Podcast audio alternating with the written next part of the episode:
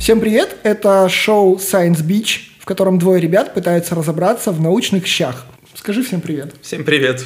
А, тут Заставляешь с- меня. Самая главная новость, о которой вы могли уже понять по описанию текущего выпуска, что сегодня снова не двое ребят пытаются разобраться в научных щах, а двое ребят и Женя. Женя, скажи всем привет. Привет. А. Боря сегодня как в детском саду. Женя, Леша, скажи всем привет. Женя, помахай всем ручкой. Очень мило. Да, да, да, да. Понимаешь, у нас просто сегодня телемост Москва-Екатеринбург, ну это же как-то выбивает немножко из себя, ну то есть как-то Ну по-другому да, всё. мы, мы же все время говорим, что пишите нам, предлагайте собственные темы, и мы с радостью их обсудим. И вот Женя нам написала почти в самых первых выпусках, наверное, в первом или в каком там, на первый, на третий. Да, это первый первый выпуск был, да. Я живое подтверждение того, что ребят читают отзывы, что они крутые и всегда готовы ответить. Женя, Женя, да, предложила... восприимчивы к чужим идеям, да, поэтому я очень рада быть здесь. Да, Женя предложила обсудить тему, и мы просто обсудили, что кого будет. Ну, вы сами все видите, чё- что мы сегодня обсуждаем. Мы созвонились, договорились, поресерчили, как всегда. И вот мы здесь, телемост ИКБ Москва. Да. Мне нравится слово телемост. Да, это знаешь, это из тех времен, когда еще Познер был на советском телевидении, и они делали телемост Мо- Москва-Нью-Йорк или что-то такое. Так вот, сегодня мы обсуждаем ассириологию и все, что с ней связано. Так много неизвестных нам слов мы не будем, наверное, произносить, ну, ну со времен никогда просто, потому что, ну, очень, очень все по-новому, очень все по-новому. Если вы не знаете, что такое ассириология, вы не одиноки. Мы тоже узнали буквально несколько дней назад, Ну, ну, недельку ну, назад. Ну, я вчера ночью. У меня вчера был самый длинный research, я потратил три часа на то, чтобы, ну, как-то про все про это узнать и выглядеть сегодня максимально не глупо. Давайте вот с чего начнем. Смотрите, асириология – это наука, которая... Жень, ты меня поправляй, если что, потому что я могу херню нести в какой-то момент. Я всегда готова, так. Отлично. А, так вот, в моем представлении ассириология – это такая наука, которая изучает древние государства Ближнего Востока и все, что с ними связано. Типа культура, народы, языки, письменности, тыры-пыры. Как-то вот это вот все. Райт. Yes! Я получил пятерку по истории. Класс. Да, давай, когда ты говоришь правильно, мы будем делать трынь, а если нет, то бэп. Бэ. Давай, Да. чтобы мы как-то... Хорошо, хорошо, договорились. Отлично. И в любом случае все вот эти исследования, все эти изучения утыкаются в археологию. То есть нам нужно что-то копать и в итоге получать какие-то знания о древнем мире. Вот, Леха, расскажи, зачем нам нужно копать и кто начал копать первым? Вот зачем нужно? Это, мне кажется, сложный вопрос, потому что это просто прикольно и интересно узнать, откуда все взялось, как развивалось, просто узнать, как люди жили. Потому что это вот... Ты сейчас как про физику Большого Взрыва. Да-да-да, но это нам сейчас, это нам сейчас кажется все очевидно и интересно, но все же по-любому из нас задумались, что через 2000 лет наш уклад жизни будет абсолютно диким и непонятным никому. Классическая футурама, вот это вот все. Ну да, ну да. Ну, если коротко, то заинтересовались вообще именно древностью, то есть археологией и вообще какими-то раскопками только в эпоху просвещения. До этого всем было абсолютно положительно то, что там лежит в земле, что люди делали и занимались. И это даже, наверное, логично, потому что ну, у людей есть будущее, оно определено, и они просто идут туда. Нафиг в прошлое вообще возвращаться. Это как-то не очень понятно. И это началось в 17-19 веках. Ага, Начали, ага. это все начало развиваться, а именно династия неаполитанских бурбонов, прекрасная Они фамилия. любили коньячок. Коньячок, да. Они решили украсить свой дворец. Ну, типа, у тебя есть много денег. А бурбоны... Тебе- А, не, Неаполитане это Италия, да? Да, Италия. А, ага, ага. Они такие, нужно как-то украсить свой дворец. Хочу вот, чтобы, ну, типа, тигр уже надоел, медведь это не классно. Леопардовый ковер на стене. вот Это, это да, слишком много женщин тоже уже неинтересно. Надо, типа, что-то необычное, чтобы показывать другим людям. И они такие, блин, был же город Помпеи, и был город этот, как там второй, который очень сложно, Геркуланум. Никогда не могу его запомнить. Но это который при извержении их оба Почему лавой про Помпеи убило. знают все, а про Ге- Потому что Даже Помпеи- название никто не Потому знает. что Помпеи очень легко произнести. А вот второе, я каждый раз читаю и такой, «А, у меня язык ломается. В общем, они пошли просто раскапывать эти города. Слава богу, у них были рабы, не то что сейчас. Вот это вот все. Они могли себе позволить. Они просто хотели выкопать, они называли их антики, какие-то, то есть античные э, украшения, фигуры и так далее. Ага. То есть чуваки просто пришли такие, 25 метров пород, которые остались от лавы, и начали копать. И, естественно, это было все в первый раз. Никто не знал, как это правильно делать, да и всем было наплевать. Главная цель была просто достать хоть что некрасивенькое, то, что понравится нравится царю, монархи, в общем. Звучит как царь. Ну да, вообще одна фигня. Они, у них была очень простая система. Они просто копали 25 метров вниз, а потом в разные стороны хреначили. Просто туннели. Вообще без какой... Да, это, то есть, это было очень тяжелый труд. Там люди умирали, их могло... Понятно, были обрушения, какие-то газы удушающие. В общем, прекрасная работа. И этим, естественно, все, всем руководили военачальники, потому что кто еще может заставить все это работать? Итальянские Индиана Джонсы буквально какие-то. Они могли просто пройти сквозь стены домов, разрушить их, там что-то интересное находили, ломали. Ну, всем было понятно наплевать. То есть потом вытаскивали что-то. Это сейчас вот как грунт выкапывают и увозят куда-то отдельно. А там грунт выкапывали, покопались, ничего интересного не нашли и грунт обратно туда закидывали. Ты помнишь игру «Червячки»? Да, Worms. Вот, вот, вот они ровно так же там все прокапывали, да, мне да. кажется, реально звучит очень знакомо. Ну, в общем, то, что не нравилось, выкидывали просто обратно, либо куда-то на свалке разбивали, а то, что нравилось, вот, оседало в частных коллекциях, и которые, ну, собственно, все частные коллекции, которые были, они теперь находятся в музеях. Так что в некотором смысле, конечно, благодаря им мы можем в музеях сейчас наблюдать все, что есть. И Но... благодаря сотням мертвых рабов. Прекрасное время было. В общем, со временем это начало развиваться просто потому, что это тяжелый труд, он уносит много денег, и элементарная, элементарная оптимизация труда помогла сэкономить их. Типа, люди такие подумали, а нелогично копать просто так. Это же города. Можно копать вдоль улиц. Это будет быстрее. Они начали копать вдоль улиц. И мертвые рабы такие, почему раньше не могли? Они стали вести учет, сколько денег на это уходит, сколько вообще нужно гирок, лопат и так далее, людей, сколько на это времени уходит. Начали документировать, что они находят. То есть это все начало прямо развиваться, развиваться. Потом они пошли в Помпеи, а в Помпеи было проще, потому что там не было 25 метров этих пород застывших, там было всего лишь 10 или даже меньше. А дальше уже была легкая пемза, и легко было там проходить. Там вообще начались уже раскопки именно когда полностью город очищают от грунта. То есть Помпеи во всем проще, да? Да, и, Помпеи... в, и в произношении, и в копании. И, и в копании, да. Поэтому они вот Помпеи сейчас уже полностью почти раскопаны, а вот второе, которое я не хочу произносить опять и не позориться, они их, их до сих пор, я насколько знаю, выходят работы, там что-то новое находят. На N плюс 1 была классная статья, где рассказывалось про самые крутые находки в этих городах в Помпеях как раз-таки и в Галанконуме. В общем, как-то так все, если это очень короткая история археологии, то есть это все началось именно с ну, разграбления. Со временем каждое государство просто пришло к тому, что это их какое-то историческое достояние и начало защищать законами, чтобы, ну, потому что, понятно, появился черный рынок. Mm-hmm. То есть, когда это стало понятно, что на этом можно зарабатывать, можно тому же царю продавать. Не обязательно, и это законом никак не запрещено, ты можешь просто пойти, тоже найти что-то, раскопать и продать это. Либо вывести из страны вообще. Постепенно начала появляться дисциплина вот эта археологическая. Mm-hmm. Начали появляться законы, которые это регулируют. Ну, и сейчас мы знаем, что ты все, что ты найдешь на раскопах в другой стране, ты, естественно, не можешь вывести в свою. То есть, если, не знаю, российская делегация уедет в какой-нибудь Израиль что-нибудь копать и найдет там ценности, все, что они найдут, это все принадлежит той стране, где на территории которой это найдено. А единственное, о чем можно договориться, это о какой-то выставке в России. Ты понимаешь, откуда берется профессиональное выгорание археологов? Ты старался многие годы, копал, копал, а тебе даже забрать к себе не дают. Ну, обидно же должно угу. быть. Но звучит прямо как-то грустно. Представляешь, в какой-нибудь Сирии сейчас ты будешь копать, все в Сирии останется вместе с войной и прочим-прочим. Да, да. Короче, к чему я хотел подвести? В итоге все раскопки начались именно вот в Италии. Постепенно, когда эта культура начала развиваться, там начали Трою уже раскапывать и так далее. И вот только в 1800 каком-то году пришли в итоге раскопки на Ближний Восток, насколько я понимаю. mm И когда уже археология сформировалась именно как ну, дисциплина, в ней до сих пор было очень много самоучек, самоучек, э, людей, которые просто идут, ищут легкой наживы в плане того, чтобы найти э, и отдать в частные коллекции, продать, просто заработать на находках, так и люди, которые все-таки пытаются в науку, но у них просто нет никакого специального образования, хотя там специального образования-то никто и не получал, потому что его просто не было. Берешь лопату и копаешь. Да, как-то так. Это, если очень коротко рассказать про историю, она зародилась, получается, в Италии, и потом уже начала распространяться по всему миру. Прикольно.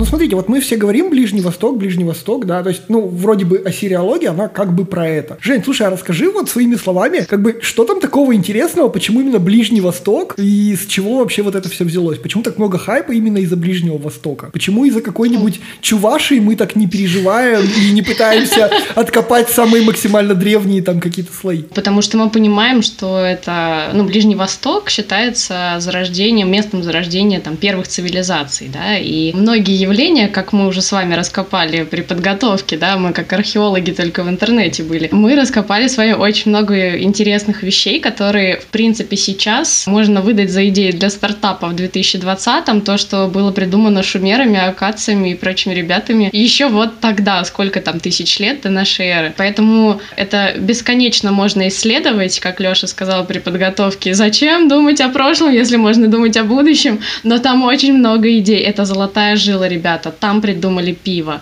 Вы понимаете, что крафтовое пиво было первыми вот придумано теми ребятами на Ближнем Востоке. Я обожаю да, монахов, потому что в любую страну приезжаешь, идешь в какой-нибудь храм, и тебе рассказывают, а вот здесь они варили вино, или здесь они варили пиво, и ты такой, спасибо. Спасибо этому миру. Спасибо, религия. Во-первых, Господи, спасибо. Господи, спасибо. Святый Боже, святый крепкий, святый бессмертный, помилуй вот это та история про монахов, которые пили пиво и не заразились да. Э, тифом. Да. Да, вот. Вообще, по поводу идей, которые сейчас можно для стартапов почерпнуть от древнего мира, мне вспомнили всякие приложения с астрологическими гороскопами и тому подобным. Мне кажется, это вот и есть что-то, что хипстеры могли подчерпнуть у древних народов. Вот ты сидишь такой важный, а вот мне натальную карту делали. Мне тоже делали. Тебе, тебе тоже? Вот это заявка на победу просто. У меня какой-то из классов делал доклад, ну, я же астрономию преподаю, и кто-то из классов делал, соответственно, доклад, типа говорят, а можно мы про астрологию сделаем доклад? Я говорю, ну, why not, как бы, мне все равно. Вот, они заодно спросили зачем-то мой день рождения, вот, к счастью, не спросили номер и серию паспорта, вот, и сделали мне натальную карту. Потрясающе. Где у тебя Юпитер? В каком доме? Я, ты думаешь, я запоминал, да? Ну, я, я... Я, я сказал им лайк, поставил 5 и забыл это на всю жизнь. Окей, ладно. Но мама говорит мне, что я типичный лев. Я не знаю, что она имеет в виду, не знаю. Круто, ну вот и знаки зодиака и все прочие движухи. Можно, мне кажется, в любой сфере жизни найти то, что придумали шумеры до нас, а потом э, цивилизация, человечество благополучно об этом забыла и сейчас потихоньку вспоминает. Я не знаю, какая-нибудь предиктивная аналитика, фьючерсы, все это было во времена Хамурапи. Мы с вами это много раз сегодня увидим. Это реально очень прикольно и вызывает восторг, восторг. Там был рынок, и они такие орали, продавай, продавай! Нет, да ты покупай! Они торгуют коровьим Почему ты показываешь руку, как будто бы ты держишь телефон? Ты думаешь, у них еще были маленькие деревянные древние телефоны, они не работали, но они просто в них орали. Они уже придумали, да, что так лучше работает. Они такие, а зачем вы так делаете? Не знаю, мой дед так делал, я продолжаю орать в эту деревянную трубку. Прекрасно. Жень, ты уже упомянула шумеров. Вот смотри, я пока research ил, я сделал очень великую для себя и отважную вещь. Потому что за все годы учебы в школе у меня были очень стрёмные исторички, все вообще, все, они просто были бесполезны, ничего мне не дали. Вот. И у меня, для меня шумеры, хамурапи, это просто были какие-то базворды, которые, ну, как бы я не знал, как они во времени, как они расположены, как они взаимодействуют друг с другом. Вот. И сейчас я, наконец-то, первый раз в жизни сделал э, себе вот эту стройную картинку и наконец-то понял, что шумеры, все про них так говорят, потому что это, ну, по сути, первая какая-то развитая цивилизация, возникшая вот в этой части как раз-таки Ближнего Востока, в Месопотамии, там, где между двумя речками, которые Тигр и Ефрат. Ефрат. Да, вот. Это мы выучили. Like трынь. Мне кажется, что где-то сейчас твоя учительница плачет. Одна из них мертва. Вторая, вторая должна быть мертва. А третья я не, не знаю, не знаю.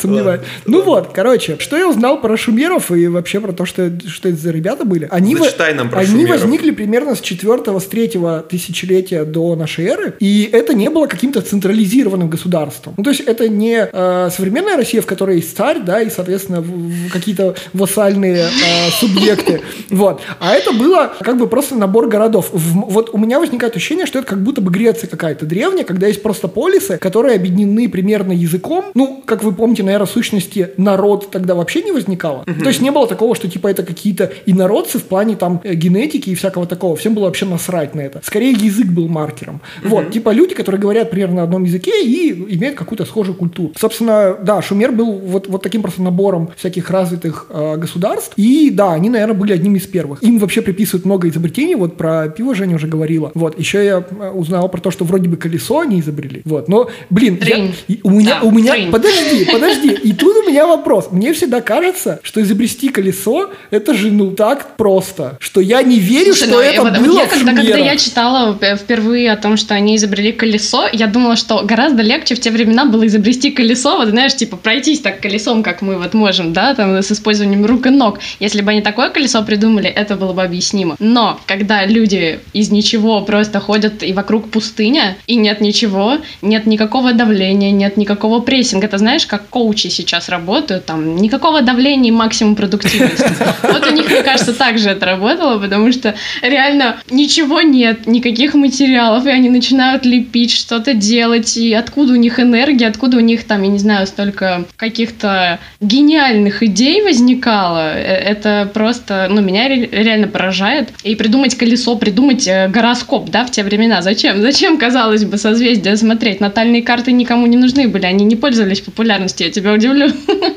Вот, но они были придуманы, и это реально круто. Это круто. Мне кажется, если нас отпустить сейчас и тоже дать нам некоторую свободу, возможно, мы сможем придумать что-то действительно уникальное. Ну да. Не, ну а на самом деле меня скорее восхищают даже больше всякие другие вещи, типа письменности, во-первых. Ну, то есть ирригационная система, там какие-то сельхозорудия, там гончарные круги, но это база. Письменность. То есть они, по сути, были одними из первых, кто начали какие-то там, э, там делать... А почему тебя это впечатляет?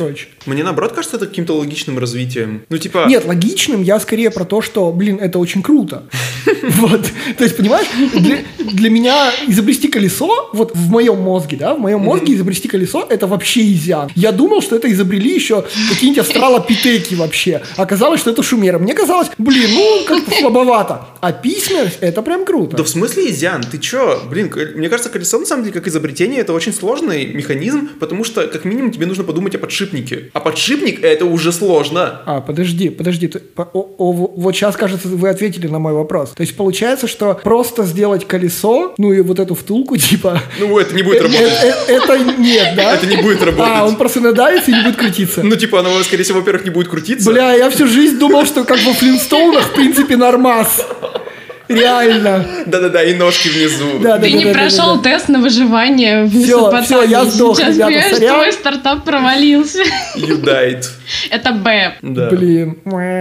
Отлично. Вот. Но еще меня что вдохновило, ну, точнее, поразило, и это было тоже каким-то открытием для меня, о том, что шумерский язык, он вообще непонятно откуда взялся, и никаких последователей после себя он вроде бы тоже не оставил. То есть просто прикиньте, супер, какая-то крутая для своего времени цивилизация имеет язык, на котором говорили вот в, э, в районе Междуречия с 4 века, 4 тысячелетия нашей эры до, ну, короче, до 2. Типа 2000 лет говорят люди на языке, но при этом он не оставляет после себя никаких потомков, потому что пришли другие языки, семитские. Ну, семитские, типа арабский, еврейский, ну, будущий арабский, будущий еврейский, вот это вот все. Почему еврейский? Нет еврейского языка. Иврит. Что, иврит.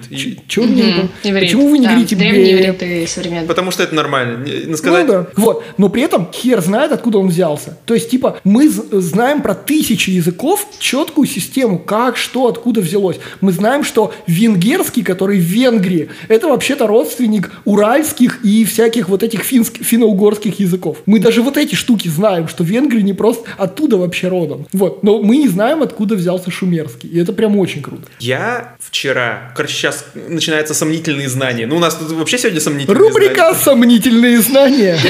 Я вчера натыкался на какое-то предположение. Ну, там не было сказано, какой конкретно народ, от какого конкретно народа, но на территории, как раз-таки на этой территории, про которую мы сегодня говорим, про Месопотамию, там был найден, найдены какие-то не таблички, а именно статуи, которые нельзя датировать и нельзя отнести именно к шумерам, и нельзя отнести к последующим народам, типа вавилонянам и так далее. Угу. Она, они были якобы раньше. И вот есть предположение, что был какой-то народ, ну, в смысле, очевидно, что он был, ну, типа, это очевидно, да, что он был.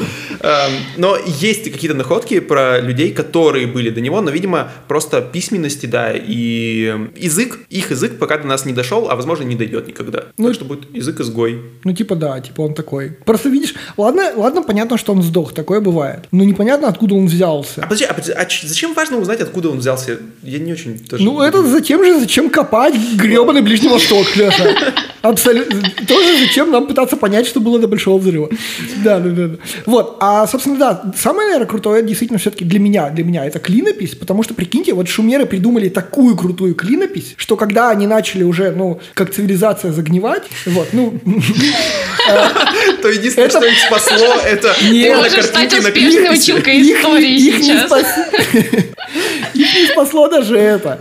Короче, то есть пришли другие ребята, которые говорили на акадском языке. Так вот, они придумали такую крутую клинопись, что эти акадцы, они взяли их клинопись и стали юзать для своего языка. И, а теперь просто прикинь, ты исследователь в 1800-х годах. Ты пытаешься прочитать какую-то акадскую табличку, и ты даже, в принципе, уже разобрался, как ее читать. А тут вдруг ты начинаешь встречать знакомые буквы, которые непонятно какой смысл несут. Когда ты, кстати, говоришь, мне вот из-за того, что, видимо, у меня раньше с этим были проблемы, я тут всегда такой от себя требую аккуратности, когда ты говоришь, а потом пришли акации, вот сейчас Женя опять будет либо кидаться, либо не кидаться, но они же всегда, ну, типа, они долго жили рядом друг с другом, насколько я понимаю. Ну, то есть не было такого, что они такие живут, живут, живут, потом вдруг какой-то народ появляется, а эти вдруг исчезли каким-то образом, а они такие, о, таблички. Их, их захватили, поработили, вот это вот все. У меня в голове это так рисуется, прям наплывами. То есть, а, то есть, Жень, вот расскажи, они, получается, жили как-то совместно на одной территории примерно, или как это происходило? Ну, если мы не будем углубляться там в какие-то временные отрезки, да, то да, они действительно соприкасались, да, у них был какой-то период времени, когда они могли вобрать в себя лучшее от шумеров, да, акадцы. То есть они посмотрели такие, мы живем в СССР условно, да, а в Европе-то смотрите, там уже, значит, есть какие-то ништячки. И они говорят, ну, они умнее, они объективно умнее, зачем нам тужиться и что-то придумывать новое, если ребята все придумали? Они называли себя шумеры черноголовыми, и они реально были одними из самых, э, ну, вот прогрессивных видов человечества, я не знаю как это правильно сказать? В общем, они придумали все, что мы с вами сегодня будем обсуждать в том или ином виде, и акации просто такие, ну вау, ну это классно, это классно, просто берем готовые, готовые решения. Все, все руководители любят готовые решения, поэтому они просто хорошие менеджеры, которые такие, ну ок, берем. И таким образом они взяли какие-то научные достижения, но язык ну, вытеснился, да, то есть он ну, заменился потом со временем более поздними версиями, да, и, соответственно, что-то устарело, поэтому, да, действительно, у археологов археологов возникло очень много вопросиков, когда происходила дешифровка, и это целая история, да. А как делали дешифровку? Ну, то есть, вот смотрите, я смотрю, там какие-то непонятные каракули. Как я пойму, что люди имели в виду? Вот как в случае шумерского и акадского языка это происходило? Тун, я знаю, что Леша поискал, да. Леша знает э, ну, практически правильный ответ. Насколько, да, я понял. Сейчас тебе сделают... Да-да-да, именно как да. э, шумерским, шумерским, шумерским, шам... Я, я Шавермским. Хочу, шавер, я хочу ша, Шамель все время сказать. Шамель. С ним его смогли перевести благодаря именно табличке на акадском, потому что акадский язык уже знали. То есть, если бы акадского не было, скорее всего, этого бы не смогли сделать. Угу. Эм, акадский откуда перевели, я не нагуглил, ну, просто не дошел, поэтому угу. не знаю. Но вообще это как с египетским было, например. Египетский смогли вообще расшифровать только благодаря... Была находка «Розетский камень», на котором была э, надпись сразу на трех языках, один из которых уже знали. Очень удобно. Да. Ну, типа, а на самом деле это все методы перевода. То есть у тебя есть метод какой? Ты либо... У тебя есть один язык, который ты знаешь, билингв ты. У тебя есть и текст на одном языке, и текст на другом. Вот у меня есть книжка дома, которую я когда-нибудь прочитаю, Джима Моррисона, всех его стихов. И вот там на одной страничке русский, на другой английский. Это один из способов. Второй способ, он основан он понятно, на... если тебе не с чем сравнить, ни с каким другим языком, то вообще очень сложно понять, какой символ что значит. Единственное, что ты можешь тут сделать, во-первых, э, уже установлено, что в целом все народы при записи своей речи, в общем, когда ты используешь, начинаешь использовать какие-то символы, когда ты уже отходишь от а, символов именно конкретных, то есть когда ты птицу изображаешь не птицей, а каким-то абстрактным знаком, ага. вот эти абстрактные знаки, эти символы, они в целом рисуются у всех одинаково, а именно черточки, кружочки, крестики, палочки и так далее. У всех, у всех народов это одно и то же, поэтому на этом вообще никто не заостряет внимание. Нужно только смотреть на расположение этих палочек и в какой последовательности они идут. Дальше ты просто смотришь, сколько этих палочек, ну, в смысле, сколько конкретно скрытых символов, э, как часто они встречаются, можешь сделать уже по ним какой-то конкретный анализ, но вот как дальше из этой, из, как из этих данных сказать, что каждое слово значит, я не понимаю, и, скорее всего, никак нельзя. Угу. Вот тут, я не знаю, Женя меня поправит, не поправит. Ну, в целом это трынь, естественно, Леш, садись в пять. Идеально. Первый трынь. Ты раскусил, ты раскусил, ты прошел тест на шумера. Практически, да. Ты прокачанный шумер. Про дешифровку, да, мы, мы знаем, что Леша практически все вот сейчас э, сказал от и до идеально, только начнем с того, что шифр... расшифровали акадский язык уже на основании персидского mm. языка, потому что в нем количество символов типа 40, ну вот я сейчас э, очень абстрактно говорю, ну где-то около 40, 39 или 38. А вот шумерском, акадском, да, ну это разные диалекты условно, но одна там, одна большая группа языка, потому что она вся клинописью изображалась там, а количество символов от 300 до 900. Ну, вот, и, соответственно, разница очень большая. Поэтому с персидского перевели, там была табличка действительно на трех языках. С персидского перевели, получается, синхронизировали, смычили с э, более старым языком, и потом с еще более старым вавилонским смычили, и уже там пошла, поехала вот эта вот расшифровка уже развернулась в полную силу. Вот, и, соответственно, все, как ты и сказал, э, изначально все было легко и просто, потому что изображались, э, ну, солнце как кружочек, да, условно. Потом поняли, что неудобно рисовать э, палочкой по глине кружочки, потому что вот эти заусенцы ужасные, вообще как это писать, да? Палочки все тупятся. А они стали, ну, более абстрактную систему использовать, то есть это было там четыре условно палочки, да, получился такой ромбик. А потом они такие, ну, блин, это слишком долго, давайте упростим и сделаем три палочки, одну перечеркнутую. И все, они привыкли, и вот у них это все вошло в раш, и сравнивая разные периоды времени, разные символы разного, разного времени, вы могли уже там сопоставить, что вот это трансформировалось вот в это, и очень долго-долго это изучать. Вот, я теперь понял. Когда мы обсуждали в начале, что мы сегодня будем в каком порядке э, рассказывать друг другу, я сказал, что я читал про какую-то бехи- бехистунскую надпись и не мог понять, типа, чем mm-hmm. фишка. Вот, теперь я понял. Благодаря это ей она. смогли, да, акадский, потому что она была на трех языках. Она была на древнеперсидском, элам, э, эламском и акадском. Вот, mm-hmm. теперь понятно. Ну, это, кстати, логично же, да, да, типа, чем ты дальше идешь в будущее, тем язык становится более абстрактным. Ну да, тем он просто сложнее, но тем меньше символов становится в нем. Хотя, наверное, Китай, конечно, этому, китайский этому не, не пример, не подходит. Я не знаю, сколько Китай. Все говорят, что там что-то очень много, но я не знаю, сколько символов, иероглифов, вернее. Мне всегда было интересно, как выглядит китайская клавиатура. Отвратительно, потому что у тебя сочетание нескольких клавиш дает какой-то один иероглиф. То есть они маги шорткатов. Это одна из интересных историй изобретательств а, а именно с печатной машинкой. Типа, когда появилась печатная машинка, блин, мы сейчас, возможно, мы это вырежем, но я расскажу все равно. А, печатная машинка, да, когда появилась печатная машинка в Европе, она абсолютно не подходила Китаю, и им пришлось изобретать собственную, потому что это было невозможно. Ну, то есть европейская никак не подходила. И там как раз-таки вот заложилась эта фишка, что ты нажатием нескольких э, клавиш только получаешь один иероглиф. Это жесть, да. Огонь, огонь, огонь, огонь. Это отлично. Оно, вот вы знаете, мне кажется, что китайский, ну, на мой субъективный взгляд, может быть, сейчас э, кто-то не согласится, но это гораздо легче, потому что, насколько я знаю, там, э, ну, как минимум, один символ там обозначает слово, да? Вот если вы видели клинопись, то вот одна вот эта загогуля никогда не означает целое слово, а вот эта загогуля, она вообще в, в этом реестре их несколько. Mm-hmm. Ты никогда не понимаешь, где конец слова, то есть их у тебя 10, и там э, слоги типа ба, ма, па, та. И ты должен, э, значит, логическую цепочку какую-то выстроить, что здесь происходит. Это вообще существительно, о чем это, это глагол, что, что это за часть речи, где она заканчивается, где конец предложения, где начало нового. И ты просто, у тебя бесконечное количество вариантов. То есть, когда ты сам переводишь, это можно реально было чокнуться. Я помню те времена, когда не было Google, кстати, переводчика еще у нас. Но он не переводит на акадский это спойлер. К сожалению. Да, К сожалению. Вот. А, и мы переводили, мы брали вот эту клинопись, вот эту табличку, ты смотришь на эти закорючки и начинаешь искать это в словаре, который бумажный, вот такая книга пыльная, знаете, там, где 500 тысяч страниц. Ты пыльную книгу эту так слюнявыми пальцами ищешь, значит, на находишь нужный значок, тебе смотришь, что он означает как минимум там, ну, 5 вариаций прочтения этого значка. Ты такой записываешь себе все 5, 5 этих вариаций, потом к следующему значку. И это все было на французском, во-первых, да, то есть тебе нужно было еще на английский потом перевести, если ты не знаешь французского. И ты просто вот сидишь и целыми днями этим занимаешься. Это потрясающе увлекательно. А, но деменция, конечно, не страшна после таких а, навыков, а, приобретенных в достаточно юном возрасте. Мне кажется, вот можно вместо сканворда старичкам давать. Э, Потрясающе. Теперь ты знаешь, чем мы займемся на пенсии. Да, да. Будем учить акадский.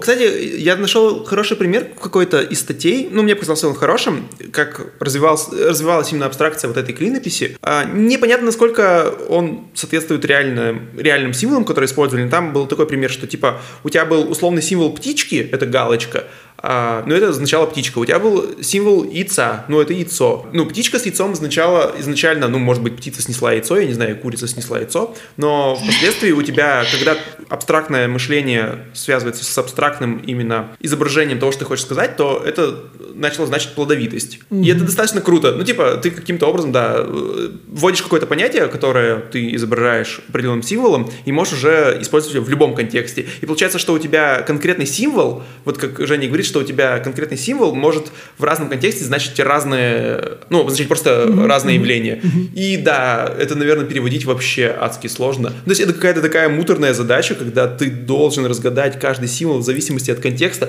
сначала составить полный словарь, а потом полную комбинацию. И как хорошо, что этот язык мертвый, и он не развивается. Это, это вы знаете, это, это очень смешно было. Я прямо сейчас на секундочку вставлю э, историю из того, как я первый раз давала вот э, свой экзамен. Вот этой дешифровки нужно было было просто на экзамене элементарное задание. Тебе дают предложение, говорят, переведи его. У меня получилось вот через там 5 часов, наверное, перевода, вот с этими бумажными книгами, естественно. У меня получилось что-то типа а, «Лук парей, а, девственницы сети лижут раны».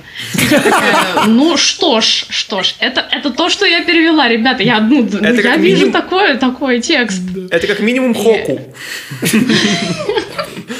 Вы знаете, я, я просто, ну, пришла причем сдавать, ну, я прям серьезно села и говорю, ну, я вот так перевела. И, вы знаете, я была близка к разгадке, потому что там был перевод что-то вроде «друг, э, друг может помочь тебе так же, как собака зализывает раны». Что-то типа того. То есть я угадала там два слова из десяти, и это был успех. Твой вариант мне больше по душе, это как-то интереснее звучит. Ребят, я на самом деле предлагаю нам с вами от теории перейти к практике. Э, Женя, я вот сейчас в телегу тебе скинул ссылочку на картинку на Википедии. Вот. И, и Леша на экране тоже покажу. Короче, это изображение самой древней известной науки клинописной таблички. Ты сейчас хочешь сказать, Женя, переведи? Нет, я сейчас хочу... Давайте пофантазируем, что здесь изображено. К сожалению, наши слушатели смогут понять, о чем тут речь, только когда зайдут в материалы выпуска и кликнут по ссылке в описании и нажмут колокольчик. Кликбейтненько, да, получилось? Да-да-да. Вот. Женя, у тебя есть картинка перед глазами? Да, да, я ну, смотрю смотрите, давайте я пытаюсь ее прочитать, как я ее вижу. Значит, Давай. Э, какой-то мужик на санях пьет мохито с трубочкой из стакана. Значит, после этого он идет пешком к, я не знаю, что это, цветок в горшке, а потом он надевает парик и берет бутылочку с винцом. Это... Я тоже вижу бутылочку вина. Да. Понятно, он, это, подготовка, это подготовка к свиданию, ребят. Вот так вот, да? Это инструкция, как подготовиться к свиданию. Точняк, точняк. А потом, смотри, ты заказываешь лимузин. Да, да. Едешь куда-то там, а потом изображена нога и рука. Ну, это значит, что если все пошло хорошо... 69. 69. Да, да. Отлично, мы с вами только что расшифровали о том, что самое древнее, известное... ты шумер пройден, да? Да, да, да, да, да. Мы только что с вами расшифровали самую древнюю клинописную табличку в мире, самый древний э, элемент письменности и узнали, что на нем учебник по пикапу. Отлично. Поздравляю, коллеги. Ты не заслужили ли мы? Да, да, да, да, да. Прекрасно. На самом деле, вот, вот эта табличка, это же вот, э, ну, первый период, да, когда были просто пиктограммы. А дальше вот пошла тема с э, ребусами, да, как вот на этой табличке. То есть здесь это хотя бы можно додумать. А когда у тебя вот эти символы уже трансформировались в более позднюю письменность, там становятся просто палочки, там ногу не увидишь. То есть здесь нога и, судя по всему, камень, возможно, это стоять, да, потому что с камнем на ноге далеко не убежишь, и А-а-а. пикап-мастер ты так себе, если ты не можешь пробежаться с камнем на ноге. Вот, поэтому вот, вот это читабельно, я хочу сказать. Просто нужно немножко, да, усилий и фантазии, как у тебя. Прекрасно, прекрасно. Смотрите, ну вот э, давайте пойдем тогда по истории дальше. Вот были шумеры, потом пришли акады. Э, акадцы. Акадцы или акады? Как правильно говорить? Акация. Акадцы, ага. Ну вот, значит, пришли они, и, насколько я понимаю, они вполне себе мирно сосу- сосуществовали. Вроде бы нет никаких известных науке, там, ну, прений между шумерами и акадцами, то есть там никто не кричал, что типа там понаехали или что-то подобное. Они вполне себе нормально, мило жили. Месопотамия для акадцев. Да, да, да, да. И, и флаг. Да-да-да. Make шумер great again, да? Они, кстати, там тоже строили стены. Я не помню, какая из этих цивилизаций, но кто-то строил стену. Это просто, вот, мне кажется, огонь. Уже, уже тогда это было Ну вот когда ты называл вот этого великого царя, вот это вот, который... Мне, мне очень нравится, что... Навуходоносор или что ты имеешь в виду? Случайный Путин, что? Как- Какого царя ты имеешь в виду? Которого ты изначально называл как... Или ты еще не называл? Я уже... Ну, ну, мы, не ну. мы называли царей уже? Мы еще не А, называли. Шуба- а, а ты имеешь? в О, виду? да, да, да, да.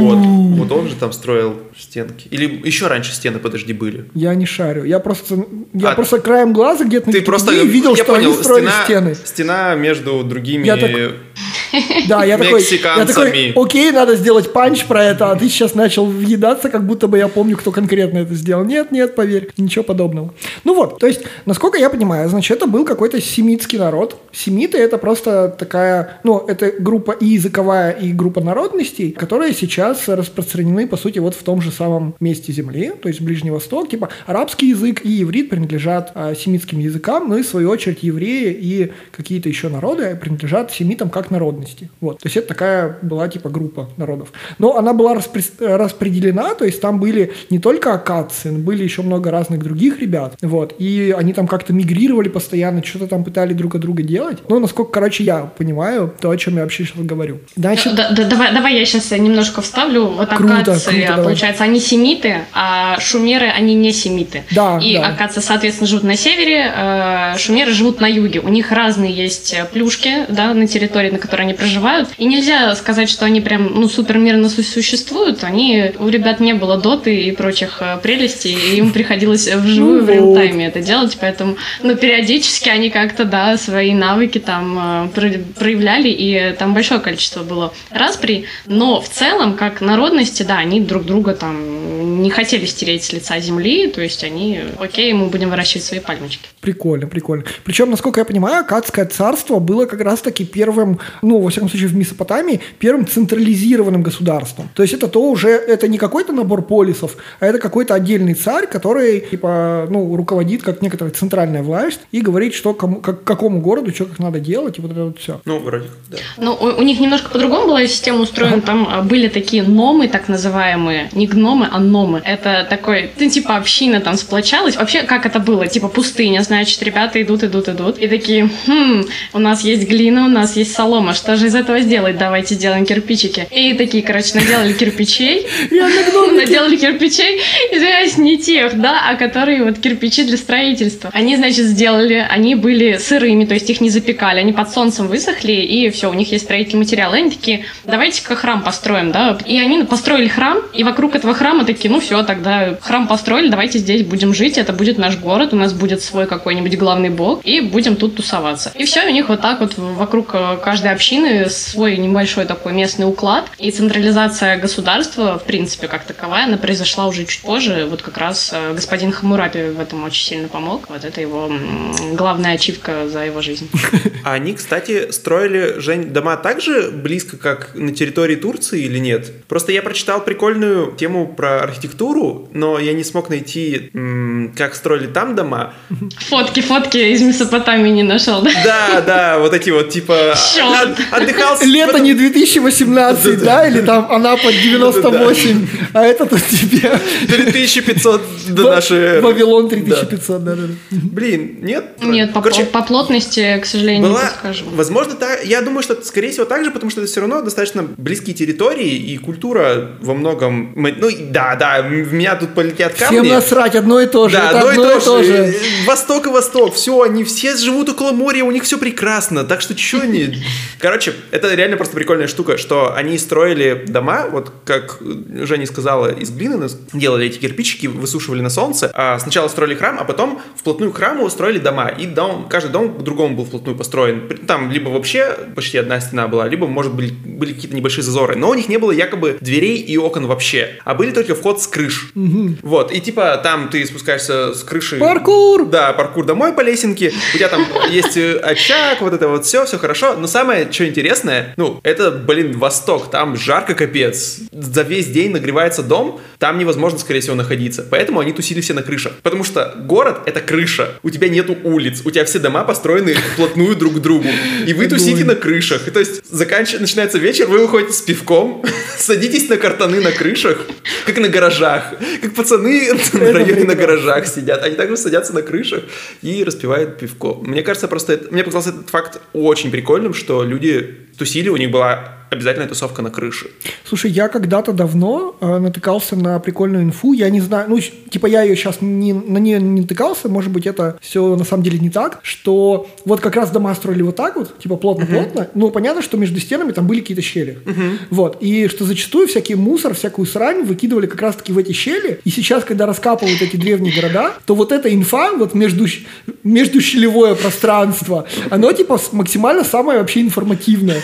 Мы оттуда находим всякие записульки, которые выкинули, какие-то таблички, которые больше уже не нужны, там, бытовые и прочее. Чувак такой, да, написал любовное письмо или что-нибудь подобное. О, господи, никто не должен это видеть. Скомкал глину. Да-да-да.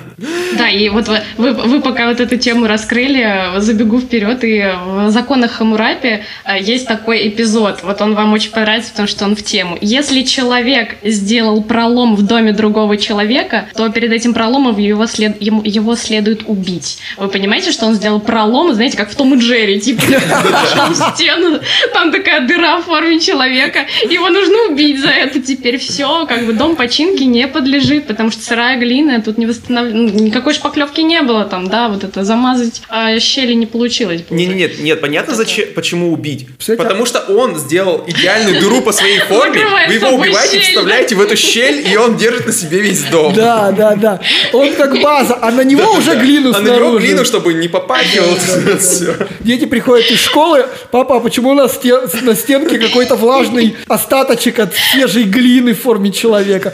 Это вместо постеров, знаете, постера знаменитости нет, а так можно человека просто э, себе забетонировать. Точно, точно, точно. Кстати, но хорошо, что мы про смерть заговорили. Люблю эту тему. Это, опять же, не про них было, это было про город на территории Турции, но я предполагаю, что, возможно, было что-то общее. Про просто захоронение. Они хоронили своих, ну, не обязательно родственников, просто людей, с которыми жили, прямо под полом дома. То есть у них были половицы, они их поднимали, там были захоронения, и они прям туда клали людей. То есть ты представляешь, такой спишь на Класс. кровати, а у тебя под тобой бабушка. А еще дедушка, а еще прадедушка, а еще прапрадедушка. Да-да, по-моему, это прекрасно. Абсолютная антисанитария, поэтому, по-моему, эти города вымирали периодически. Да, да, да, слушай, похоже на то, похоже на то. Вот, кстати, по, плот- по, по плотности застройки ты спросил. А, Я вот не знаю по плотности, правда, но я знаю, что за период от возникновения цивилизации до там ее э, погибели, так скажем, там проживало на территории Месопотамии 10% населения всей Земли. То есть мы можем с вами предположить, предположить, что там было плотненько. На да, на самом, Бангладеш на самом деле это все как раз-таки влияет от того, есть ли центральная канализация или нет. И у них как раз-таки впоследствии появилась центральная канализация, и ты вот сказал, что тебя ничего это не удивляет. Я на самом деле, я впервые увидел вот эту м, глиняную центральную канализацию и трубу в Грузии. И, блин, это выглядит охрененно. Я не знаю, почему это тебя не впечатляет. По-моему, это круче, чем колесо. Потому что колесом я пользуюсь не каждый день, а вот в душ я хожу каждый день. Поэтому нет, центральное отопление меня впечатляет. Точнее, не отопление, а канализация меня впечатляет. Нет, меня, меня вот письменность будет. Колесо, согласен, да, колесо, нет. Ну, колесо такое, да. Так, так не пойдет.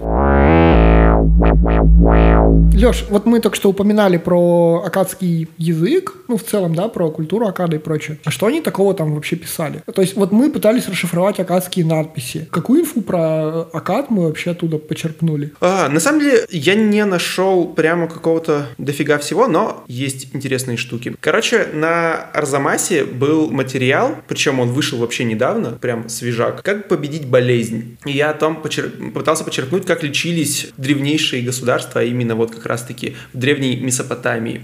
И насколько я выяснил, у них были наравне два человека. Это был врач, то есть, который прямо говорит, вот травы, вот растирай, вот ешь овощи, по утрам делай зарядку, не сиди долго за компьютером. Ну, вы точно пришли по адресу, потому что мы настоящие врачи с настоящими медицинскими знаниями. Отлично, и что скажете? Раз у пациента низкая температура, то нужно просто отрезать ему яички. А потом ты их съешь. А были маги, которые также лечили Который людей. играй в дотку 2 Да, да, и да, да. ешь из Макдональдса. Не бойся, да, наверное, еще KFC. Вот это вот ужасный KFC. Война, война. Я забыл, ты, ты за кого? Я 4 года А работал ты- в ты- ты за Макдональдсе. Магда- Конечно, за я за Макдачку. Макдачку. А ты, Жень, за кого? Ты на какой стороне? А, думаю, что там же. Yes! Ну, я в целом, да, Макдачка, Бургер Кинг, но больше Макдачка. Каждый раз. Эм, Но не KFC. Короче, были маги, которые также лечили людей. Просто не лечили от разных вещей. Врачи лечили от каких-то физических недугов, которые появились у людей не от магическим способом, а маги от напасти демонов, богов и так далее. И это очень прикольно. Типа, у тебя были... Когда ты приходил к врачу, врач такой... «Хм, Что с тобой не так? Это на тебя наслал Бог, потому что ты... э, а, типа... э, Подожди, то есть у них, у них был врач общей практики, типа терапевт, и он принимал решение, тебя к магу отправить или к нормальному врачу. Так, к магу или ты пойдешь полечиться все-таки? так, давай разберемся. Так. И ты мог получить от бога какую-то болезнь, от бога какую-то болезнь, от божества, если ты нарушил какой-то запрет. Про запреты я фиг знает. Я не нашел запретов, к- какие есть. Но на самом деле один там был описан, и он очень странный. В том плане, что вот мы э, делали выпуск про гигиену, и это прямо что? Короче, нельзя вступать в ванну после другого человека было. Мыться грязной водой Так. ты тогда разгневаешь Бога, и он на- нашлет на тебя болезнь. Как бы это логично еще с той стороны, что ну просто в грязной воде не стоит мыться, ты, возможно, подхватишь что-то от другого человека. А- Как они и Да, сказали. а мы говорили про средневековье и сороковую ванну после другого человека, и ты такой, что? Ну, действительно, шумеры были классные, а потом эти знания потеряли, и такие, да нет, сороковая ванна, окей. Супер. давай купаться. Я говорю, произошла деградация после того времени, потому что вот Леша очень правильно говорит, а там еще было табу, не только в грязную воду нельзя наступать, но нельзя наступать на чужие, а, я извиняюсь, отстриженные ногти и э, чужие волосы с подмышек. Ну, то есть вы понимаете, насколько узкий профиль у врача, который вот такой, так, ты наступил на, на волосы из подмышек. Но- Ну вот все, вот поэтому у тебя бельмо на глазу, то есть здесь нужно было очень четко ориентироваться. Я я и, прям вижу- кстати, маги, э, вот вы знаете, у них вот очень интересный отбор был, э, ну, их жрецами называли. У них обязательно должны были быть здоровые зубы. Угадайте, зачем? Оу. Что, где, когда? Отвечает Алексей Денисов. Я, я не знаю. Ам, Подожди, давай, давай подумаем. Давай логически. подумаем, давай. Так, зубы, э, именно у магов должны быть были здоровые зубы, да? Да, да. У жрецов. У жрецов. Жриц. Мгм. Так, ну для чего им нужны здоровые зубы? Что они делали? Они заговаривали. Обычно У них должен быть чистый рот, потому что только чистым ртом можно проговаривать заклинания, которые не разгневают Бога. Типа того, да. Они должны четко говорить, и считалось, что только если у тебя здоровые зубы, ты можешь говорить достаточно четко заклинания, чтобы они работали. О, господи, Офигеть. я бы не смог, потому что у меня диастемы. все. Диастемы, они такие, господи, у тебя щели между зуба, Ты, у тебя щели иди на обычного врача нормального. Да-да-да, учись. иди, хватит. Ну, короче, вот. Прости, я просто представил, ты приходишь к, к врачу общей практики, и он спрашивает, ты наступал на волосы в последнее время? Он говорит, ты говоришь, да. А он такой, из-под подмышек или лобковый? Ты такой, лобковый. А он такой, иди к врачу тогда, а не к магу. Короче, давайте На самом деле, вот у них прикольно было у магов, вот тех, кого ты называешь магами, да, у них были, значит, оборонительные э, вот эти вот заклинания, наступательные и за проступки. То есть они еще могли классифицировать это все. У них были, например, э, заклинания от болезней, которые, которыми ты мог заразиться от ветра. Ну, то есть вот ну, мне не очень понятно, что имелось в виду тогда, потому что там не было названий болезни, но в целом у них была и депрессия, там, да, как сейчас можно сделать выводы, там и бессонница, да, как они классифицировали, это ветром занесло бессонницу или э, условно ты наступил на что-то не то, это не очевидно совершенно. Ну, в общем, да, можно быстренько пробежаться, что тут есть. По поводу вот табу, человек еще дополнительно мог не знать, что он нарушил.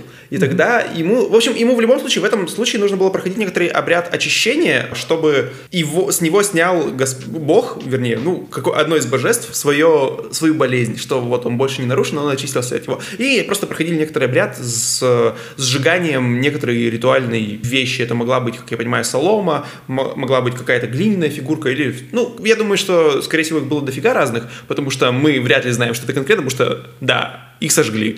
Очень сложно установить, что жгли, когда это сожгли. У них, они знали и понимали про эпидемии, что прикольно. Как ты, Боря, напомни, какой год на дворе? 2020 Спасибо. Я тоже вижу эти часы. Так вот, мы знаем, что в 2020 году бывают эпидемии до сих пор, и они тоже знали об эпидемиях и понимали, что самый нормальный способ это просто изолировать. То есть, когда у них какой-то, в каком-то городе начиналась эпидемия, они, как вот там нормальные врачи появлялись, не маги, они такие, так, короче, больные вон из города, или если больные как-то очень заразные, говорили, наоборот, здоровые, из города уходите, а больные, ну, выживут, так выживут, не выживут, сорян. Они прекрасно знали, что нельзя контактировать с больными. Есть записи распоряжения царя, что в дворе заболела женщина, и он сказал, что никто не должен общаться с ней, никто не должен пить из ее кружек, никто не должен сидеть на ее кресле, и никто не должен спать на ее кровати. Я не понимаю, почему люди будут спать на ее кровати, если только они не спят с ней. Можно было бы сформулировать конкретней, но окей. Короче, это э, самоизоляция главное. Со жрецами очень много всего интересного. То есть, понятно, как, наверное, и в любых вещах, в смысле, в любых культурах жрецы защищают тебя от демонов. И от демонов можно, да, либо снимать, э, вот как Женя сказала, какие-то были защитные, видимо, заклинания, либо какие-то... Оборонительные, Да, да. оборонительные, либо это некоторые были фигурки, которые обороняли тебя. Ну, то есть тотемы, наверное, проще их назвать для нас. Но были и рецепты. Были рецепты от нормальных, как сказать, ну, от каких-то болезней. Например, Сейчас опять будут рецепты, которые нейросеть генерирует. не-не, нормально. Если человека укусил скорпион, нужно намазать место укуса бычьей слюной, и он поправится. Если у человека болит Неплохо. почка, и он постоянно чувствует боль в паху, если моча его белая, как у осла, и со временем в ней появляется кровь, то такой человек болен болезнью Муцу. Нужно вскипятить два сикля, это некоторая м, 15, Мера. 15, да, 15 грамм, сикля миры и два сикля смолы, растения балуху, что это я не знаю, Так. в двух мерах уксуса, остудить и смешать в равных попор- пропорциях со свежеотжатым маслом. И дальше самое интересное. Половину смеси нужно ввести в уретру через медную трубку. Не очень приятно. А вот вторая прямо. Вторую половину смешать с качественным пивом и оставить на ночь. Он выпьет это натощак и поправится. Пи- Потому что пиво, пи- Потому что- пиво... Да-да-да, опять придется вставлять, видимо, пей пиво. Кто? Идеально, идеально. Я считаю, что это потрясающие методы. Много таких вот, кстати, штуковин, да, когда, например, скажи, что ты не виноват, и ты будешь невиновен, там, да, вслух, или там выпей пиво, и ты поправишься. Встань и иди. Почка больше не болит. По-моему, О. Джей Симпсон воспользовался такой возможностью. Да. По поводу зубов здесь есть интересное замечание, что с зубами они тоже лечили зубы, но правда не очень. Потому что... Брекеты не ставили, да? Да, да, ну, я бы так с диастемой ходил, но я и так с диастемой хожу. Кстати, когда я ходил к врачу, э, в смысле, к стоматологу, как- как-то из разов, э, я ей как-то я ей рассказывал про... Черт, я опять забыл, как этого актера за- зовут. Уильям Дефо.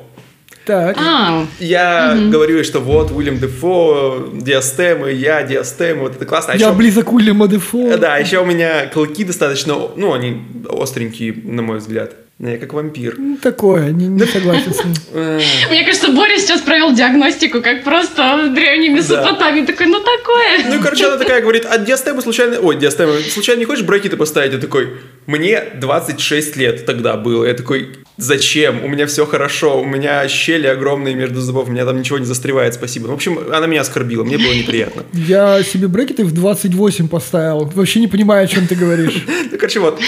Они считали, что зуб во-первых, вырывать не надо было. Они не вырывали зубы. Во всяком случае, нету каких-то таких свидетельств. Но они считали, что если зуб заболел, это значит, что там червь. Вот. Короче, там поселился червь. Трынь. Это И- такой перевод слова кариес, видимо, был. Ну нет, это прям червь. И это, пон- понимаешь, червь не просто там так залез каким-то образом, он, он вполне себе конкретный. Червь разумный, он порождение болота. Он обратился к, баб- к богам с просьбой э, назначить ему пищу. Короче, он жрать хотел. Видимо, на болоте уже ничего нет. И когда боги предложили ему питаться сладкими фруктами, он такой, не, можно, пожалуйста, пожить в Десне у человека, там плоть, удобно, тепло, нету воды, в смысле, нет дождя, вот это вот все хорошо. А еще он питается разной фигней вкусной, и я могу этим тоже питаться. Так вот, поэтому э, лечили это заклинанием, которое заканчивалось из-за того, что ты сказал, о червь, пусть бог Эо ударит тебя всей силой своей руки. Не понимаю, почему, когда бог бил рукой всей силой, он не выбивал зуб человеку. Но, короче, как-то так. Еще его лечили... инва- Инвазивных методов не было, но были мази. Они очень странные. Точнее, мазь не странная, но я бы задумывался. Но, в общем, если у человека в зубе завелся червь, нужно растолочь растение под названием испражнение моряка. Дальше непонятно все, нужно его просто мазать, испражнение моряка себе на зубы. И но червь уйдет. Там все уйдет. Да. Это- Но в этом, кстати, плане они при этом не делали вроде как никаких хирургических операций. То есть, если в том же Египте, который недалеко находится, мы знаем, что делали уже трепанацию черепа, плюс они зубы, более того, в Египте зубы прямо делали, ну не коронки, вернее, зубы, которые выпадали, они брали обратно, делали в них дырку и ставили мост, то, что называется мостом, и просто, типа, держали на мосту этот зуб обратно вставляли человеку. То Прикольно. есть, они делали прям хирургические операции, но, видимо, у шумеров все-таки, ну, не дошло до У, них- у них, у, у- у шумеров, э, ну вот у ребят, у наших, которых мы обсуждаем, у них точно вырезали бельмо с глаза. Это мы можем узнать из э, законов Хамурапи, между прочим. Так что были операции, да, но они какие-то... Ну, ножом тебе из глаза вырезают бельмо, да, там как бы Звучит. успех, э, в общем-то, обеспечен гарантированно, каким бы ювелиром ни был хирург. Поэтому там было наказание. Да. М, Ага, теперь Мы раз начали, в принципе, эту тему все, на самом деле, с надписей на акадском. Мне кажется, самый, наверное, главный вообще, ну, какой-то исторический документ, который был на акадском языке изначально зафиксирован, это эпос о Гильгамеше. мгм. Кто из вас хочет рассказать про эпос о Гильгамеше? Потому что я, по-моему, особо ничего так и не понял. Я, по... я думаю, Давай, что- Лёш, Лёш, Нет, давай, я- давай ты расскажешь. Я думаю, что Женя больше всего может рассказать, потому что я могу так сказать. Короче, я к своему стыду или не стыду не читал, или точнее, я помню, что я в детстве Эпос читал, я ничего не помню, я Илиаду и Одиссею. То есть я помню примерно сюжет, но я прямо хочу ее прочитать. Так вот, сегодня, вчера я узнал об эпосе о Гильгамеше, теперь у меня есть священная четверка, которую я хочу закрыть. ну-ка, ну-ка, давай. Ну, Илиада, Одиссея, э, Гильгамеш и вот э, Витязя в тигровой шкуре. На самом деле про Гильгамеша я, я, я просто отметил для себя, что это, возможно, один, ну это просто самый первый эпос крупный, который вообще есть у нас вот как на руках у людей. Ну, это же очень круто. С точки зрения древности, да, причем а, классно-то что, что на самом деле а, в эпосе о Гильгамеше там есть, ну, это как и любая древняя такая большая штука, это просто набор каких-то отдельных историй, которые связаны сквозную каким-то одним героем. Вот. И, по сути, некоторые из историй о Гильгамеше, они взялись на самом деле не из акадской культуры, а из шумерской опять-таки. То есть вот Женя правильно говорила, что это была прям очень крутая ассимиляция, что они просто брали лучшее это всех. Вот. И в этом плане они просто взяли там половину историй прямо из эпоса о Гильгамеше. Ну, в смысле, там был какой другой герой, понятно, там, может быть, его как по-другому называли. Но суть в том, что там половина акадская, а половина вполне себе еще шумерская. И на самом деле есть источники шумерские, которые эти же истории содержат. В Гильгамеше, насколько я понял, в, в этом эпосе содержатся истории, которые есть или как-то касаются библейских историй, опять же. То есть mm-hmm. там появляются как раз-таки люди, которые, ну, вот этот, мы это затронем дальше, видимо, вот этот Ной, которого коснулся м, всемирный потоп, то есть Гильгамеш к нему приходит в этом эпосе mm-hmm. и общается с ним. То есть, и я так понимаю, что там вообще много пересечений таких есть, ну, потому что это просто вся история, которая, да, была и до Акации, и до Шумеров, и где-то вот там, откуда-то люди их передавали, передавали. Собственно, да, то, что вот крутое про эпос э, о Гильгамеше, что вот просто давайте все представим. Мы, ребята, в 1700-800-х годах. И, собственно, как раз-таки, как Толеха уже упоминал, что, типа, есть интерес прояснить, откуда истории, которые в Ветхом Завете. Ну, особенно, наверное, это такая, знаешь, любимая, наверное, цель атеистов тех лет. Ну, то есть надо как-то это опровергнуть, и они прям толпами ломятся туда и пытаются найти какие-то вещи, Каких которые... лет? Ну, 1700-800. Как раз-таки, не, наоборот, они ломятся толпами туда, чтобы подтвердить, что это все так, это правда и что это а, было. то есть это, наоборот, религиозные фанатики, которые... Не фанатики, ну просто люди, которые Вау. такие говорят, блин, мы нашли подтверждение еще более древнее, что это все происходило. Давайте искать дальше и смотреть, что ну вот же оно есть. Типа вот у нас есть книжка, которая написана на греческом. Библия же, которая попала нам, она же на греческом была написана. А откуда она была списана, мы типа не знали. Ну то есть там чувак, я Окей, окей, окей. э, типа да, Библия, которая вот вообще сейчас есть в России, она переведена с Ну, Она у греческого, да. с греческого на древнерусский вот этот, который вообще на наш не похож, а потом, вот которая современная, она переводилась с древнерусского и э, параллельно сверялся перевод с греческого. Вот, а типа мы нашли какие-то источники, которые были еще древнее, и, соответственно, ну, по ним можно было сказать, что вот, смотрите, это реально все было. Слушай, ну, блин, у меня служит другое впечатление, потому что, смотри, вот а, как реагирует общество на эти истории. То есть а, мы находим в какой-то момент книжки, которые говорят, ребята, вот в вашем Ветхом Завете написана какая-то сквозная история, которой мы должны доверять. Так вот, тут такое дело, они почему-то забыли, это как, знаешь, на Википедии, типа, требуется цитата. Типа, вот. Так вот, вы почему-то забыли сделать такие штуки, потому что на самом деле вы взяли эти истории просто А. у других народов. Ну да, да. И это на самом деле как будто бы немножко снижает вот эту божественную значимость Ветхого Завета, ну, основного вот этой книжки. Потому что вы как будто бы на самом деле сделали просто копипасту на другом языке. И это, ну, правда, это как будто Нет, бы я согласен. Для меня просто... нет какой-то божественности. Я, я так просто э, изначально к этому так не отношусь. Я к этому отношусь, что, ну, это просто реальные истории, в которые вкладывали какой-то божественный смысл потом. Но истории-то не обязательно не происходили. Ну, типа, понятно, что в них могут добавлять какие-то элементы э, божественного присутствия или дел, но какие-то, возможно, истории в основе, они вполне себе реальные. И это вот круто. Причем классно, знаешь что, что, насколько я понимаю, эпос о Гильгамеше, он был более такой атеистичный. То есть там просто были истории, не то, что там Бог кого-то прям конкретно направил. То есть там, конечно, боги участвовали, но это не было основным посылом, что это священная книга. Там был просто пересказ историй, в которых фигурировали боги. То есть она не была столь же религиозной книжкой вот в том смысле, в котором мы читаем Ветхий Завет, например. Ну да, это совершенно другая вообще категория, в принципе. Это, это вот непосредственно литература там эпоса Гильгамеша, это подкатегория геройских э, вот этих рассказов эпосов, да, когда людям говорили, вот, смотрите, Гильгамеш может, значит, э, там, я не знаю, чего он там, за травой рождения на небеса слетать, да, на быке, который живет в дереве. Почему бы и нет, ребят, у вас тоже получится. То есть такие, знаете, Тони Робинсон того времени, там, да, у вас все получится, ребят. Главное верить. Старые знакомые. А вот ка- касательно, касательно того, что вы говорите, например, там про Библию, да, это вот эм, соседняя наука, о которой мы сегодня не говорим, это гебраистика занимается. То есть, вот, например, когда мы учились, э, я была ассириологом, а мои соседи по партии были гебраистами. Они изучали как раз древний иврит, на котором Библия была изначально написана. И там действительно есть очень много каких-то корреляций с э, табличками из Месопотамии, где можно там, да, что-то смычить, найти информацию о потопе, о которой Леша говорил уже сегодня, да. То есть, ну, действительно, очень-очень э, такие однокоренные штуки, и действительно можно много чего понять, если ты м, сопоставляешь эти две области. Собственно, две истории было в эпосе. То есть одна про потоп, а вторая про Энкиду и Шамхата.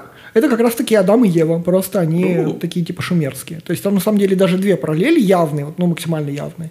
Ну, видимо, я так понимаю, что там еще какие-то есть мэтчи.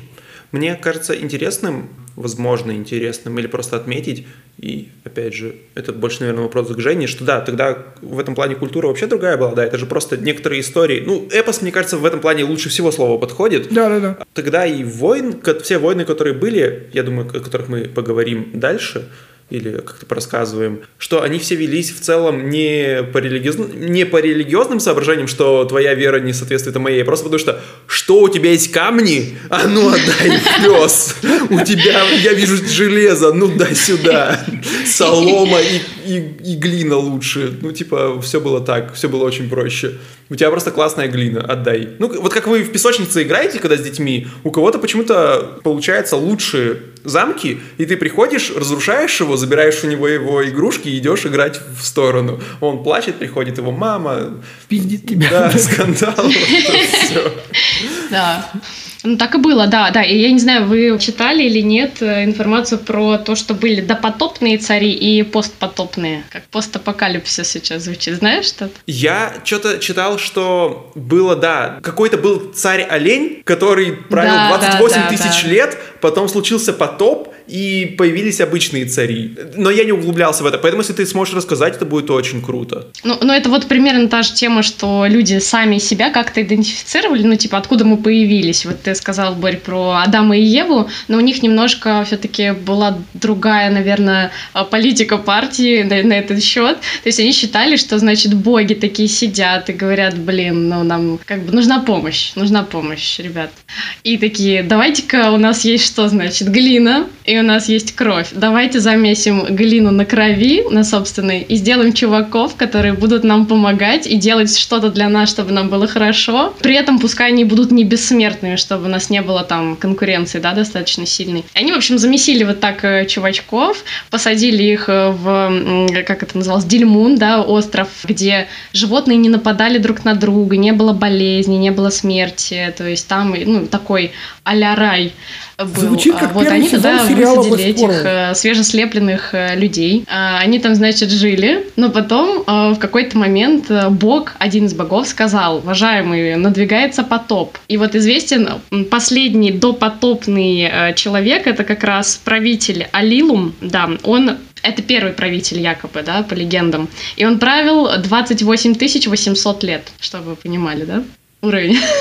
Хорошее здоровье. Вот. Это он как раз самец-олень, он вот э, на самом деле там подготовился к потопу, а, и там был царь, до, вот после- последний вот этот, который э, якобы по информации от Бога слепил там ковчег. Кстати, вот вы в одном из выпусков рассказывали про лодку, которая из грибов там, да, которая обрастает грибами. Я нашла отсылочку, между прочим, у шумеров уже к этому, да, тоже. Это, это украденное, это не стартап был. Ага. потому что они делали из эм, прутьев и обмазывали смолой. И у них вот уже, как, э, как ты рассказывал, Леш, по-моему, пленкой, да, наматывают вот эту вот штуку. Да-да-да. И тогда это плывет по плавучий плод. Вот они тогда так на смоле гоняли. Блин. Вот. И, соответственно, они ребята. подготовились и э, возобновили род человеческий. Все умерли, только вот э, два человека, царь и его жена, смогли спастись и э, потом э, восстановили все, все потери. Прекрасная история. Да, да, прямо очень человечно как-то. По поводу эпоса о Гильгамеше я нашел просто потрясающую штуку. Ну, это не такая потрясающая, но мне нравится, когда удается прикоснуться к древнему языку таким образом. Профессор Михаил Штрек, возможно, Женя слышала это, специалист по ранее акадской литературе, читает отрывок из эпоса о Гильгамеше на акадском языке. У-ля-ля! Я надеюсь, Жене будет слышно. Если нет, я уверен, она потом просто мы ссылку дадим, и она послушает. Обязательно. Shitsva Shanamashti Itenik. Akalam Ishkunu Mahashu. Iptikma Inat Al Udipalats. Ul Ide Enkidu Aklam Ana Akalim. Shikaram Anashatim La Lumut. Charentum Pisha Ipushama Itzak Aram Ana Enkidu. Ultapit Galabum Shuram Pagarshu. Shamnam Itashashma Avilish Iwe. Ilbash Lipsham Kimamuti Ibashi. Последнее слово было ебаш, нет? Звучит, звучит прекрасно, но очень похоже на то, когда Полина, подруга, говорит, что на этом, когда она на цыганском матерится, вот похоже. есть цыганский язык. Цыганский язык. Ну, у них же свой диалект какой-то. А, хорошо, то есть... Да. Ну, в общем, по-моему, это прекрасно, что мы можем услышать как звучал, конечно, не шумерский, но хотя бы акадский язык. Понятно, что он звучал не так. Это круто. Типа, потому что он, очевидно, русский и говорит, хотя Михаил Штрек вряд ли русский, простите. Ну, короче, мне очень понравилось, что можно услышать хотя бы примерно, как звучала древняя Причем, речь. заметь, с Акадским это как бы прокатывает, потому что у него есть некоторые последователи, просто с точки зрения, ну, наследования языкового. Вот. А с точки зрения шумерского такого нет, потому что, ну, ни один язык ни его не наследует. И мы тут даже, ну, никак вообще не можем предположить, как это звучало. Прям очень круто, да, согласен. Круто. Ребят, по-моему, у нас получился просто потрясающий выпуск, супер насыщенный, и мы очень много всего узнали. Поговорили про шумеров, о том, что они все такие уникальные, придумали половину всего, что есть. Э, Даже, не знаю, айфоны тоже, мне кажется, они изобрели. Ну, прям как так. Поговорили про клинопись и их дешифровку, и о том, какая, в принципе, письменность была у шумер, о том, что они придумали настолько крутой язык, вот, э, в смысле, настолько крутую письменность, что ее потом э, копипастили другие народы и прям использовали. А поговорили про акадцев, о том, что тоже крутой народ, который взял такой, пришел на место шумера, и как давай-давай писать на своем языке, и эпосы о Гильгамеше, и медицинские рекомендации, вот, и о том, что у них, оказывается, были маги и нормальные врачи. Это тоже полезно знать. Ну и, Если вы вдруг окажетесь. и лучше не вставайте на волосы из подмышек, это чревато. Поэтому, когда в ванне, да, вот это вот все происходит, аккуратней. Ужасно. Я сделаю вид, что я и не слышал. А, Спасибо вам огромное за то, что послушали этот выпуск. Вы можете найти наше шоу на всех возможных подкаст-платформах. Пишите нам э, в соцсеточке, задавайте нам вопросы, делитесь впечатлениями, пишите отзывы в, Apple- подкастах. И огромное-огромное спасибо Жене за то, что она с нами связалась, и мы начали делать такой потрясающий выпуск, у которого будет еще и вторая часть. Вот. Это только part one Да. опять. Бы- Было очень здорово, да. Я сразу скажу, что каждый выпуск, ребят, это трынь-трынь. И, пожалуйста, озвучьте все трыни звездочками на Apple подкастах, Яндекс Музыки. Расшарьте, пожалуйста, на всех своих друзей, потому что это реально очень весело, познавательно и круто. Ребят делают э, классную передачу, которую всегда хочется слушать, поэтому всем welcome. Спасибо, Женя, огромное. Спасибо. Это был телемост Москва-Екатеринбург. И всем пока. Услышимся в следующем выпуске. Всем пока. Пока.